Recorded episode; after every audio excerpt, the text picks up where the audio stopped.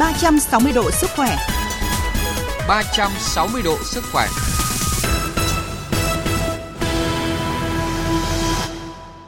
Thưa quý vị và các bạn, với hơn 3.600 ca mắc trong đợt dịch thứ tư, thì Hà Nội đã thực hiện giãn cách xã hội theo chỉ thị 16 từ ngày 24 tháng 7, kèm theo nhiều giải pháp chống dịch như xét nghiệm diện rộng, phong tỏa, di chuyển người dân vùng dịch, đồng thời triển khai tiêm phòng vaccine với mục tiêu đạt 70% dân số được tiêm phòng vào cuối năm nay.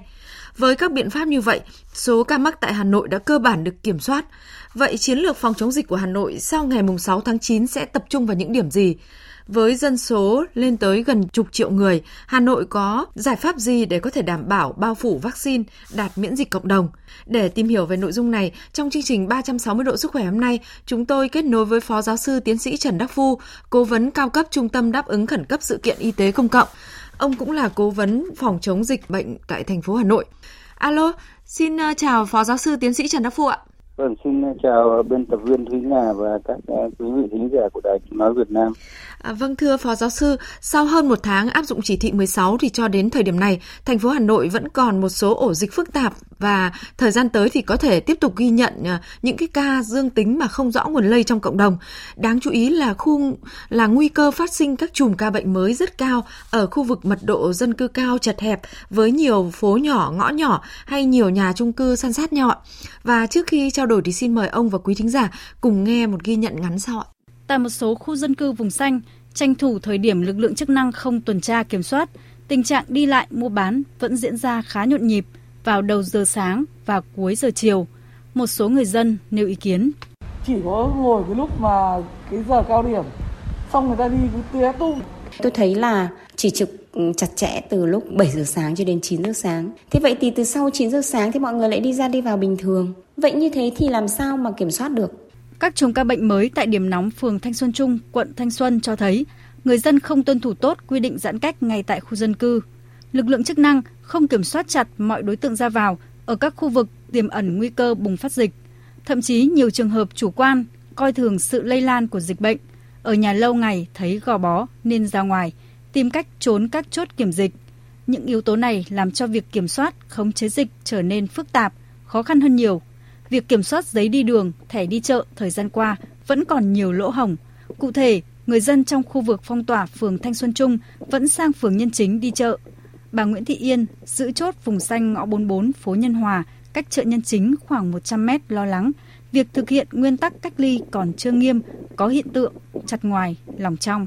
Mặc dù ta khoanh vùng, mặc dù ta ờ, thực hiện giãn cách nhưng vẫn phải ra ngoài để vì cuộc sống mưu sinh ta để các thứ nhưng mà dân ở chắc ra ngoài thì cũng không biết là họ còn tiếp xúc với đâu đâu nữa khi trở về chưa chắc họ đã sạch Vâng thưa Phó Giáo sư, sau khi nghe ghi nhận của phóng viên chúng tôi thì ông có nhận định gì về tâm lý còn chủ quan, coi nhẹ của bộ phận không nhỏ người dân tại Hà Nội khi mà thành phố đang thực hiện giãn cách xã hội ạ? Vâng, các bạn biết ấy, thì sau khi Hà Nội thực hiện cái việc mà à, giám sát à, tất cả những cái trường hợp sốt, ờ, ho sốt trên địa bàn Ờ, và những cái việc mà xét xét nghiệm trên diện rộng ấy, thì đã phát hiện nhiều ổ dịch mà nằm ở tại các cái quận, huyện rải rác ờ, trong ờ, thành phố nên đã thực hiện đưa ra cái quyết định giãn cách xã hội theo chỉ thị 16 toàn thành phố. Thế thì cái giãn cách là như thế nào? Giãn cách là nhằm ấy, là không để cho cái người bệnh à, tiếp xúc với người lành để nó không lây cho cái ờ, từ người bệnh sang người lành. Và ở đây là vì giãn cách là bởi vì chúng ta không biết rằng cái người mang f0 là những cái người nào mà nó còn lẩn khuất trong cộng đồng. Vì các bạn cũng biết rằng là ờ, sars cov 2 thì có nhiều những cái trường hợp không có triệu chứng. Và tôi cũng cho rằng ấy, những cái trường hợp mà xác định dương tính là f0 chỉ là phần nổi của giảm vaccine thế nên ấy, cái việc giãn cách chúng ta thì phải nghiêm. Thế còn nếu mà giãn cách mà chúng ta vẫn còn đi lại nghĩa là vẫn còn có cái sự tiếp xúc giữa người với người. Và đặc biệt ấy là cái tiếp xúc giữa cái người mà một người với nhiều các cái nhiều nhiều người. Ừ. ví dụ như là những cái trường hợp bán hàng online những cái trường hợp ở các cái uh, siêu thị hay chợ búa vân vân thì nó có thể lại lây ra cho à, nhiều các cái người khác và hình thành nhiều ổ dịch và nhiều chuỗi lây nhiễm. Và như vậy thì tôi cho rằng là cái giãn cách nó lại à, không hiệu quả và à, không tiến tới phòng bệnh được nên cái việc mà cho rằng là cái giãn cách nghiêm là vô cùng quan trọng. À, vâng ạ, à, thưa ông, à, vậy nếu mà chúng ta duy trì giãn cách kéo dài thì à, với biến chủng Delta hiện nay đấy ạ, cùng với nhiều biến chủng khác mà à, virus SARS-CoV-2 đang biến đổi thì liệu chúng ta có thể bóc tách được hết F0 ra khỏi cộng đồng hay không ạ? Nếu chúng ta giãn cách thật nghiêm ạ. Các bạn biết ấy, là cái việc mà hiện nay đưa con số trở về không là rất khó. Vâng. À, trong cái việc mà chúng ta uh, giãn cách. Nhưng mà thực tế thì cái chúng ta cũng phải căn cứ vào cái tình hình dịch uh, ở bên trong uh, cái tình hình dịch ở bên ngoài. À, nghĩa là bên trong thì chúng ta vẫn có những cái ca bệnh uh, lẩn khuất trong cộng đồng.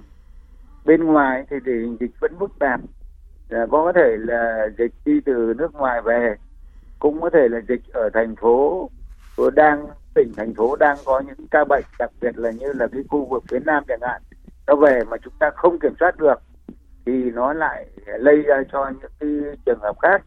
Thế và thực tế thì trong lúc này tôi nghĩ rằng là giãn cách trong một cái thời gian ngắn, và cũng không phải là chúng ta giãn cách đã là nói rằng là không cho cái người nọ tiếp xúc người kia, nhưng mà vẫn còn có những cái trường hợp mà do chúng ta bắt buộc phải có. Ví dụ như là những cái lái xe, ví dụ như những cái người cung cấp hàng hóa kể cả những cái người mà tôi vừa nói là không có ý thức vừa rồi đấy à. thì nó có thể lây ra và hình thành các ổ dịch mới. Thế và như vậy thì đặt ra một cái vấn đề rằng là đưa con số về không thì rất khó. Nhưng chúng ta à, phát hiện sớm các cái ổ dịch và chúng ta xét nghiệm chúng ta truy vết thì chúng ta có thể bóc các f không ra và để làm sao cho cái con số mà nó càng thấp càng thấp tôi muốn nói là càng thấp thì càng tốt đấy là cái mà mà mà mà mà, mà chúng tôi đặt ra vấn đề. Chứ còn ấy hiện nay là nếu mà chúng ta nói rằng là à, để mà con số không còn một cái ca bệnh nào ở trong thành phố Hà Nội và kể cả một số tỉnh khác mà có cái việc đi lại giao lưu và đông dân thì cái điều đó là rất khó. Vâng ạ, như ông nói thì ờ, chúng ta còn Hà Nội còn rất nhiều nguy cơ à, nếu mà chúng ta thực hiện ờ, giãn cách không nghiêm và không có sự kiểm soát chặt chẽ trong công tác phòng chống dịch.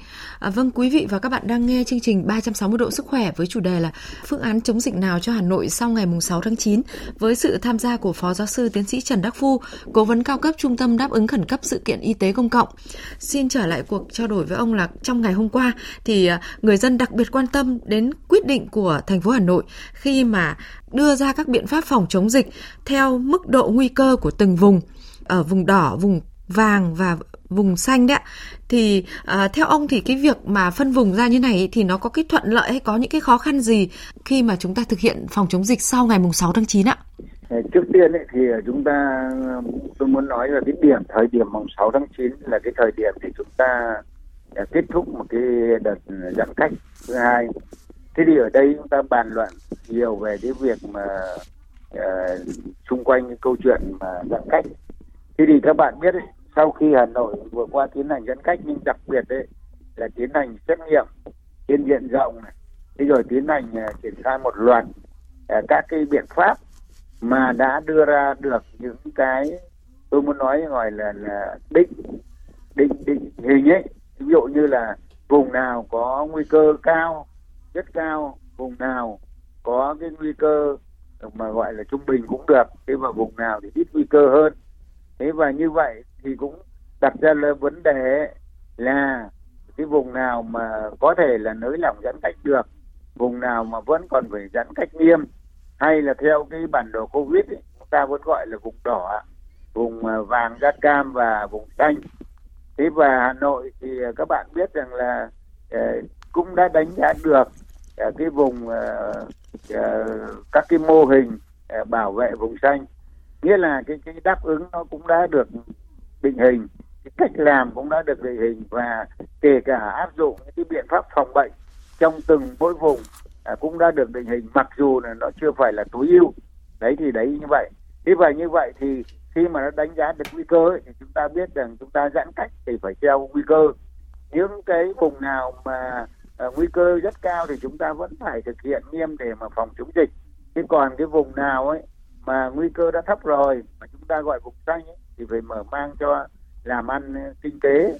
Thế rồi ờ, bớt ảnh hưởng cái không đáng có tới an sinh xã hội của người dân. Thế và đặc biệt ấy, là Hà Nội cũng có cái vùng khác nhau về đặc điểm địa lý về kinh tế. Ví dụ như có vùng sản xuất nông nghiệp có vùng công nghiệp. Thế rồi có những cái vùng để tập trung đông dân cư có vùng cũng uh, ít hơn ví dụ như thế. Tôi nói ví dụ như các cái vùng uh, ba vì rồi vùng núi thì nó cũng ít dân cư thưa thớt hơn. Thì cái nguy cơ dịch bệnh nó cũng không nhiều bằng các cái vùng các quận huyện ở trong uh, nội đô. Thế thì đặt ra vấn đề đó thì chúng ta đưa ra những cái thì, uh, phân vùng đó và chúng ta có cái biện pháp giãn cách xã hội hợp lý theo từng vùng để chúng ta uh, làm ăn kinh tế thì rồi uh, giảm bớt cái gánh nặng về an sinh xã hội cho người dân.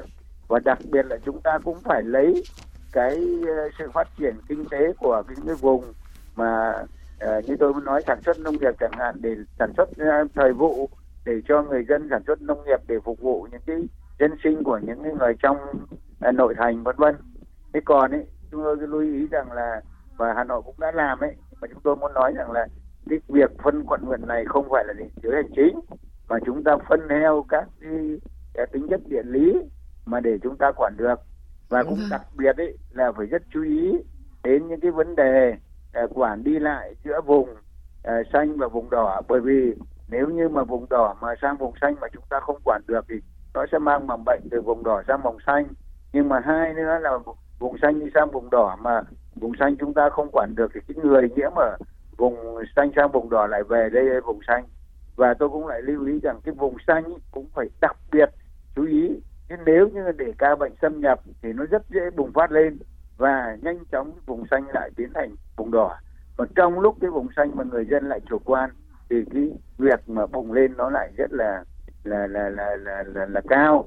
Nên là chúng ta phải hết sức chú ý những cái vấn đề này. À, vâng ạ. Và ngày hôm qua đấy ạ thì khá nhiều người dân bày tỏ rằng là à, việc phân vùng như vậy rồi là cái những cái kèm theo đó là những cái quy định mà à, người dân được đi lại được đăng ký giấy để đi lại đấy ạ thì nó vẫn còn rối rắm trong cái công tác phòng chống dịch. Vậy thì ông có nhận định gì về cái quy định của thành phố Hà Nội trong cái việc mà à, cấp giấy cho người dân hay là các tổ chức cá nhân đi lại đấy ạ trong cái thời gian giãn cách xã hội sắp tới nhất là ở những cái vùng đỏ đấy ạ? Trước tiên ấy, thì ờ, tôi cũng thấy rằng ờ, Hà Nội cũng có nói là đây là một cái làm việc chưa có tiền lệ. Và chắc chắn rằng nó cũng có những cái vấn đề nọ với ngoài kia và cũng phải vừa làm vừa rút kinh nghiệm. Nhưng ấy, tôi muốn uh, lưu ý rằng ấy, dù có làm vấn đề gì thì cũng không được quá cái việc ảnh hưởng tới uh, cái người dân và không phát sinh ra những cái gọi là những cái tiêu cực đây tôi không nói về tiêu cực của kinh tế mà tiêu cực của chống dịch.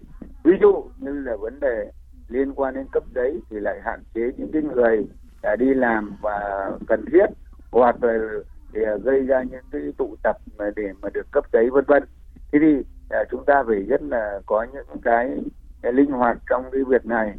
Và đặc biệt tôi nghĩ rằng là chúng ta ứng dụng cái công nghệ thông tin để trong cái việc mà à, quản lý người à, Ờ, đi đường như thế nào để mà vừa chống được dịch và cũng như lại vừa là quản các cái việc ờ, ừ, phòng chống dịch bệnh mà muốn là cho người dân.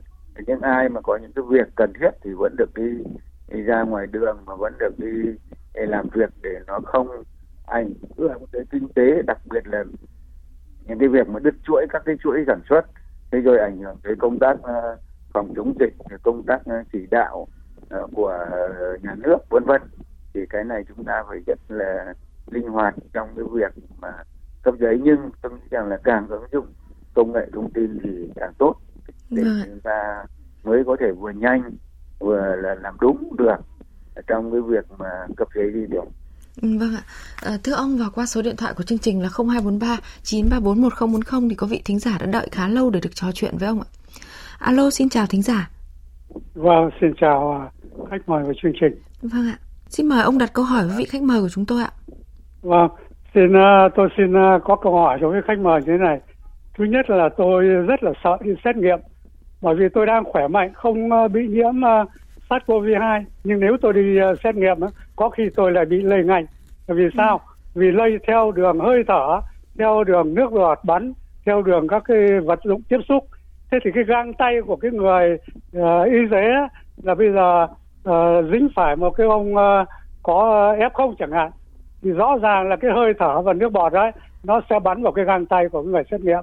Và tôi là cái người đi xét nghiệm tiếp theo thì chắc chắn là tôi sẽ bị lây. Các cái uh, virus SARS-CoV-2 nó sẽ bắn nó sẽ vào lây vào tôi. Đấy là cái một là tôi rất là sợ. Cái thứ hai là tôi đề nghị là không nên xét nghiệm cái diện rộng như hiện nay. Rất tốn kém và chúng ta cũng không có đủ khả năng làm mãi cái điều đó vậy thì hãy nên xét nghiệm ở cái diện hẹp bởi vì những cái người đã f không nhưng mà không có triệu chứng gì cả. Bởi vì bởi vì cái hệ miễn dịch người ta khỏe à, rồi à, kháng thể người ta mạnh thì nó sẽ đẩy cái virus vào nó tiêu diệt. Cái đó cho nên là không nên xét nghiệm những cái diện mà không có triệu chứng. Hãy xét nghiệm những cái trường hợp có triệu chứng ở trong một phạm vi gia đình hoặc cái phạm vi tổ cái phạm vi khu dân cư hẹp ở trong đó chứ không nên xét nghiệm cái diện rộng như thế này ý vâng khách mời như thế nào? Vâng ạ. Xin mời phó giáo sư tiến sĩ trần đức phúc ạ. ờ, ban khán đặt câu hỏi. Trước tiên ấy thì ờ, ta cũng ờ, trao đổi bàn luận thôi. Trước tiên là ví dụ như là bác khẳng định rằng là bác không bị nhiễm bởi vì bác đang khỏe mạnh. Bác không phải là f không. Nhưng mà trong cái thời điểm hiện nay thì các bạn bác biết rằng là 60 70 phần trăm những người nhiễm không có triệu chứng. Nhưng cái người nhiễm không có triệu chứng đấy là vẫn có khả năng lây cho các người khác và lây cho các thành viên trong gia đình. Thế và uh, không thể biết rằng là mình có là f không hay không. Đấy đấy ví dụ như là cái cái cái vấn đề thứ nhất đấy. Cái việc thứ hai ấy, là cái xét nghiệm đúng là có cái hiện tượng lây nhiễm chéo. Và à, à, nên bộ y tế đã phải đưa ra một cái quyết định. Thứ nhất ấy, là việc mà à, xét nghiệm chéo thì phải đi găng tay. Thế và sau mỗi lần à, lấy mẫu cho một cái người này thì phải sát khuẩn à, tay sát khuẩn cái tay sát khuẩn cái găng tay đấy là bằng cồn hoặc là bằng các dung dịch sát khuẩn để giả sử có cọ vào một cái người mà lấy nhiễm trước mà người ta bị nhiễm SARS-CoV-2 thì sát khuẩn cồn nó cũng sẽ bị tiêu diệt đi để trước khi lấy cho cái người thứ hai. Nhưng mà đặc biệt là cũng tối đa là không được quá 6 lần lấy được quá 6 người thì phải hay răng. Vâng. đấy là cái mà bắt buộc trong cái quy định của bộ y tế. Và đặc biệt thứ ba là cái người uh, nhân viên y tế lấy thì cũng phải thuần thục. À, nghĩa là thuần thục cái nào người lấy không được để chạm để lấy không được uh, làm lây nhiễm từ người này sang người kia. Thì và cái người đi lấy mẫu là cũng phải ra cái phòng đến phòng thoáng rồi ngồi giãn cách rồi đeo khẩu trang thực hiện tốt 5 k để phòng chống lây nhiễm trong cái việc mà à, xét nghiệm thì đấy là cái yêu cầu hiện nay đối với bộ y tế. Và hiện nay lại còn một cái khuyến khích nữa ấy, là vấn đề là cho người à, dân tự lấy mẫu để mà làm sao là không cần phải cán bộ y tế vâng. lấy mẫu từ người này với người kia vân vân. Thì đấy là ý kiến thứ nhất. Ý kiến thứ hai ấy, là cái việc mà xét nghiệm thì cũng báo cáo với bác là hiện nay là chúng tôi muốn dùng với anh từ là xét nghiệm diện rộng có chỉ định xét nghiệm thì bởi vì chúng ta cũng không biết rằng là uh, ai là f không vì cái, cái virus này nó không có nhiều người không có triệu chứng. Thì chúng ta xét nghiệm diện rộng có triệu chứng. Để để, để nếu có uh, một cái f không nào thì chúng ta phát hiện được ổ dịch. Chúng ta truy vết để chúng ta cách ly vân vân để giải quyết cái ổ dịch đó. Ừ. nhưng cái việc thứ hai là cũng rất quan trọng để đánh giá có nguy cơ. Ví dụ như vừa qua cái khu vực dịch thanh trung chẳng hạn ở cái khu vực dịch ở uh, thanh xuân trung ấy, là cái ổ dịch nó nhiễm nhiều rồi thì chúng ta phải xét nghiệm là ba ngày một lần tới tất cả những người trong ba hai tám ba mươi. Nhưng đồng thời cũng phải xét nghiệm cái khu vực xung quanh. Vâng. đấy khoảng 30.000 mẫu để xem rằng những người xung quanh có nhiễm hay chưa có phải bị phong tỏa ở cái khu vực bên ngoài cái ba hai tám ba ba mươi hay không. Thế rồi vấn đề rằng là uh, có ổ dịch đó nó có lây lan ra ngoài đó hay không để có cái biện pháp đáp ứng kịp thời. Đấy thì báo cáo với thì bác là như vậy nên tại sao phải có xét nghiệm? Chỉ có diện rộng là thế. Nên chúng ta không chỉ xét nghiệm những người có triệu chứng. Những người có triệu chứng là vô cùng quan trọng. Như tôi nói rằng vừa qua hà nội là tất cả những người sốt những người ho những người khó thở mất khứu giác đều lấy xét nghiệm một trăm phần trăm để mà uh, đánh giá uh, bởi vì những người có triệu chứng là những cái chỉ điểm trong các cái ổ dịch là như vậy. Nhưng vẫn cứ phải có xét nghiệm diện rộng có chỉ định là như thế. Vâng ạ. Như... Vâng. Vâng, à, xin cảm ơn quý thính giả đã gọi điện. Và trong cuộc chiến à, chống Covid-19 thì vaccine được coi là vũ khí tối ưu nhất để giảm ca bệnh nặng, giảm tử vong. Cho đến thời điểm này thì Hà Nội đã tiêm được khoảng 3 triệu mũi đấy ạ. Vậy à, theo Phó Giáo sư thì khi nào Hà Nội có thể đạt được độ bao phủ 70% dân số được tiêm đủ hai liều vaccine ạ? Và ngày hôm qua thì Hà Nội cũng đã được cấp thêm gần 1 triệu liều vaccine ạ để tiêm cho các đối tượng ưu tiên. Vâng, trước tiên tôi muốn nói là việc tiêm vaccine là vô cùng quan trọng. Để mà bảo vệ cho cái người thì uh, cho người dân trước cái dịch uh, covid 19 này. Nhưng mà tôi cũng muốn nói rằng là qua cái nghiên cứu trên thế giới là cái việc tiêm vaccine ấy, thì cái việc mà cản lây nhiễm hay nói khác là cái người tiêm vaccine vẫn có thể bị nhiễm SARS-CoV-2 và cũng có những cái nghiên cứu của CDC Hoa Kỳ người ta nói rằng những người nhiễm SARS-CoV-2 mà đã tiêm vaccine ấy, có thể nồng độ virus ở trong hầu họng vẫn tương đương với cái người mà chưa được tiêm vaccine. Nghĩa là khả năng lây nó cũng như là những cái người mà chưa tiêm vaccine. À. nhưng người ta thấy rằng rõ ràng chắc chắn rằng những cái người mà đã được tiêm vaccine thì triệu chứng bệnh của họ nhẹ đi hơn rất nhiều và người ta không phải nhập viện.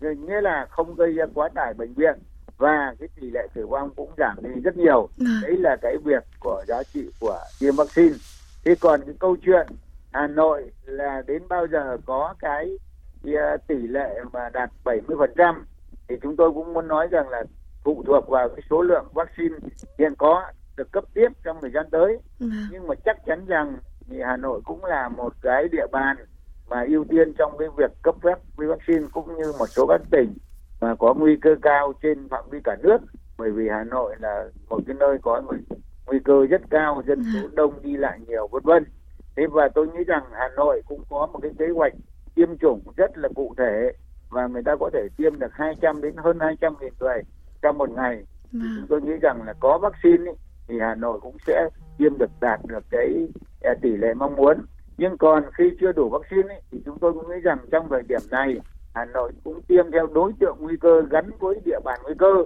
à, nghĩa là à. địa bàn nào nguy cơ cao nhiều hơn. Thì chúng ta tập trung vâng. cái địa bàn đó trước.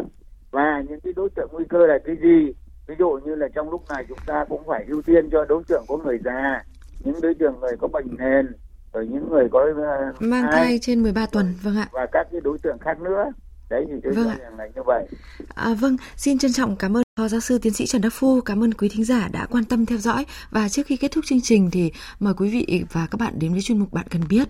Thưa quý vị và các bạn theo ước tính thì cứ 100 người thì có 20 người mắc chứng tiểu đêm. Một đặc trưng cụ thể đó là ban ngày người bệnh có thể đi tiểu bình thường nhưng ban đêm tiểu tiện nhiều hơn. Rõ ràng, chứng tiểu đêm trở thành bệnh thường gặp ở cả người trẻ lẫn người cao tuổi gây nhiều tác hại như mất ngủ, mệt mỏi, suy nhược cơ thể và ảnh hưởng đến chất lượng cuộc sống. Thưa quý vị và các bạn, thực phẩm bảo vệ sức khỏe ích niệu khang với thành phần chính là coles, chiết xuất từ hạt của loại bí ngô đặc biệt Escop và mầm đậu nành, nguyên liệu của hãng Frutarom Thụy Sĩ, được sản xuất trong nhà máy Nutrafur SA tại Murcia, Tây Ban Nha, giúp hỗ trợ giảm tiểu đêm, tiểu nhiều lần, tiểu không kiểm soát, không tự chủ, tiểu rắt, tiểu són, Ích Niệu Khang hỗ trợ cho người bị hội chứng bàng quang tăng hoạt OAB. Ích Niệu Khang dùng được cho cả nam giới và phụ nữ bị tiểu đêm, tiểu nhiều lần, tiểu không kiểm soát, không tự chủ, tiểu dắt, tiểu són, người bị bàng quang tăng hoạt OAB hay bàng quang kích thích. Quý vị nên uống ích niệu khang mỗi ngày 2 lần, mỗi lần 2 đến 3 viên trước bữa ăn 30 phút hoặc sau khi ăn 1 giờ. Mỗi đợt sử dụng liên tục từ 3 đến 6 tháng để đạt hiệu quả tốt nhất. Có thể uống ích niệu khang lâu dài, có thể sử dụng ích niệu khang cùng thuốc tây. Mọi thông tin về sản phẩm xin liên hệ số điện thoại miễn cước 1800 6723. Chú ý không dùng sản phẩm cho phụ nữ có thai, người mẫn cảm với bất kỳ thành phần nào của sản phẩm. Thực phẩm này không phải là thuốc, không thay thế thuốc chữa bệnh.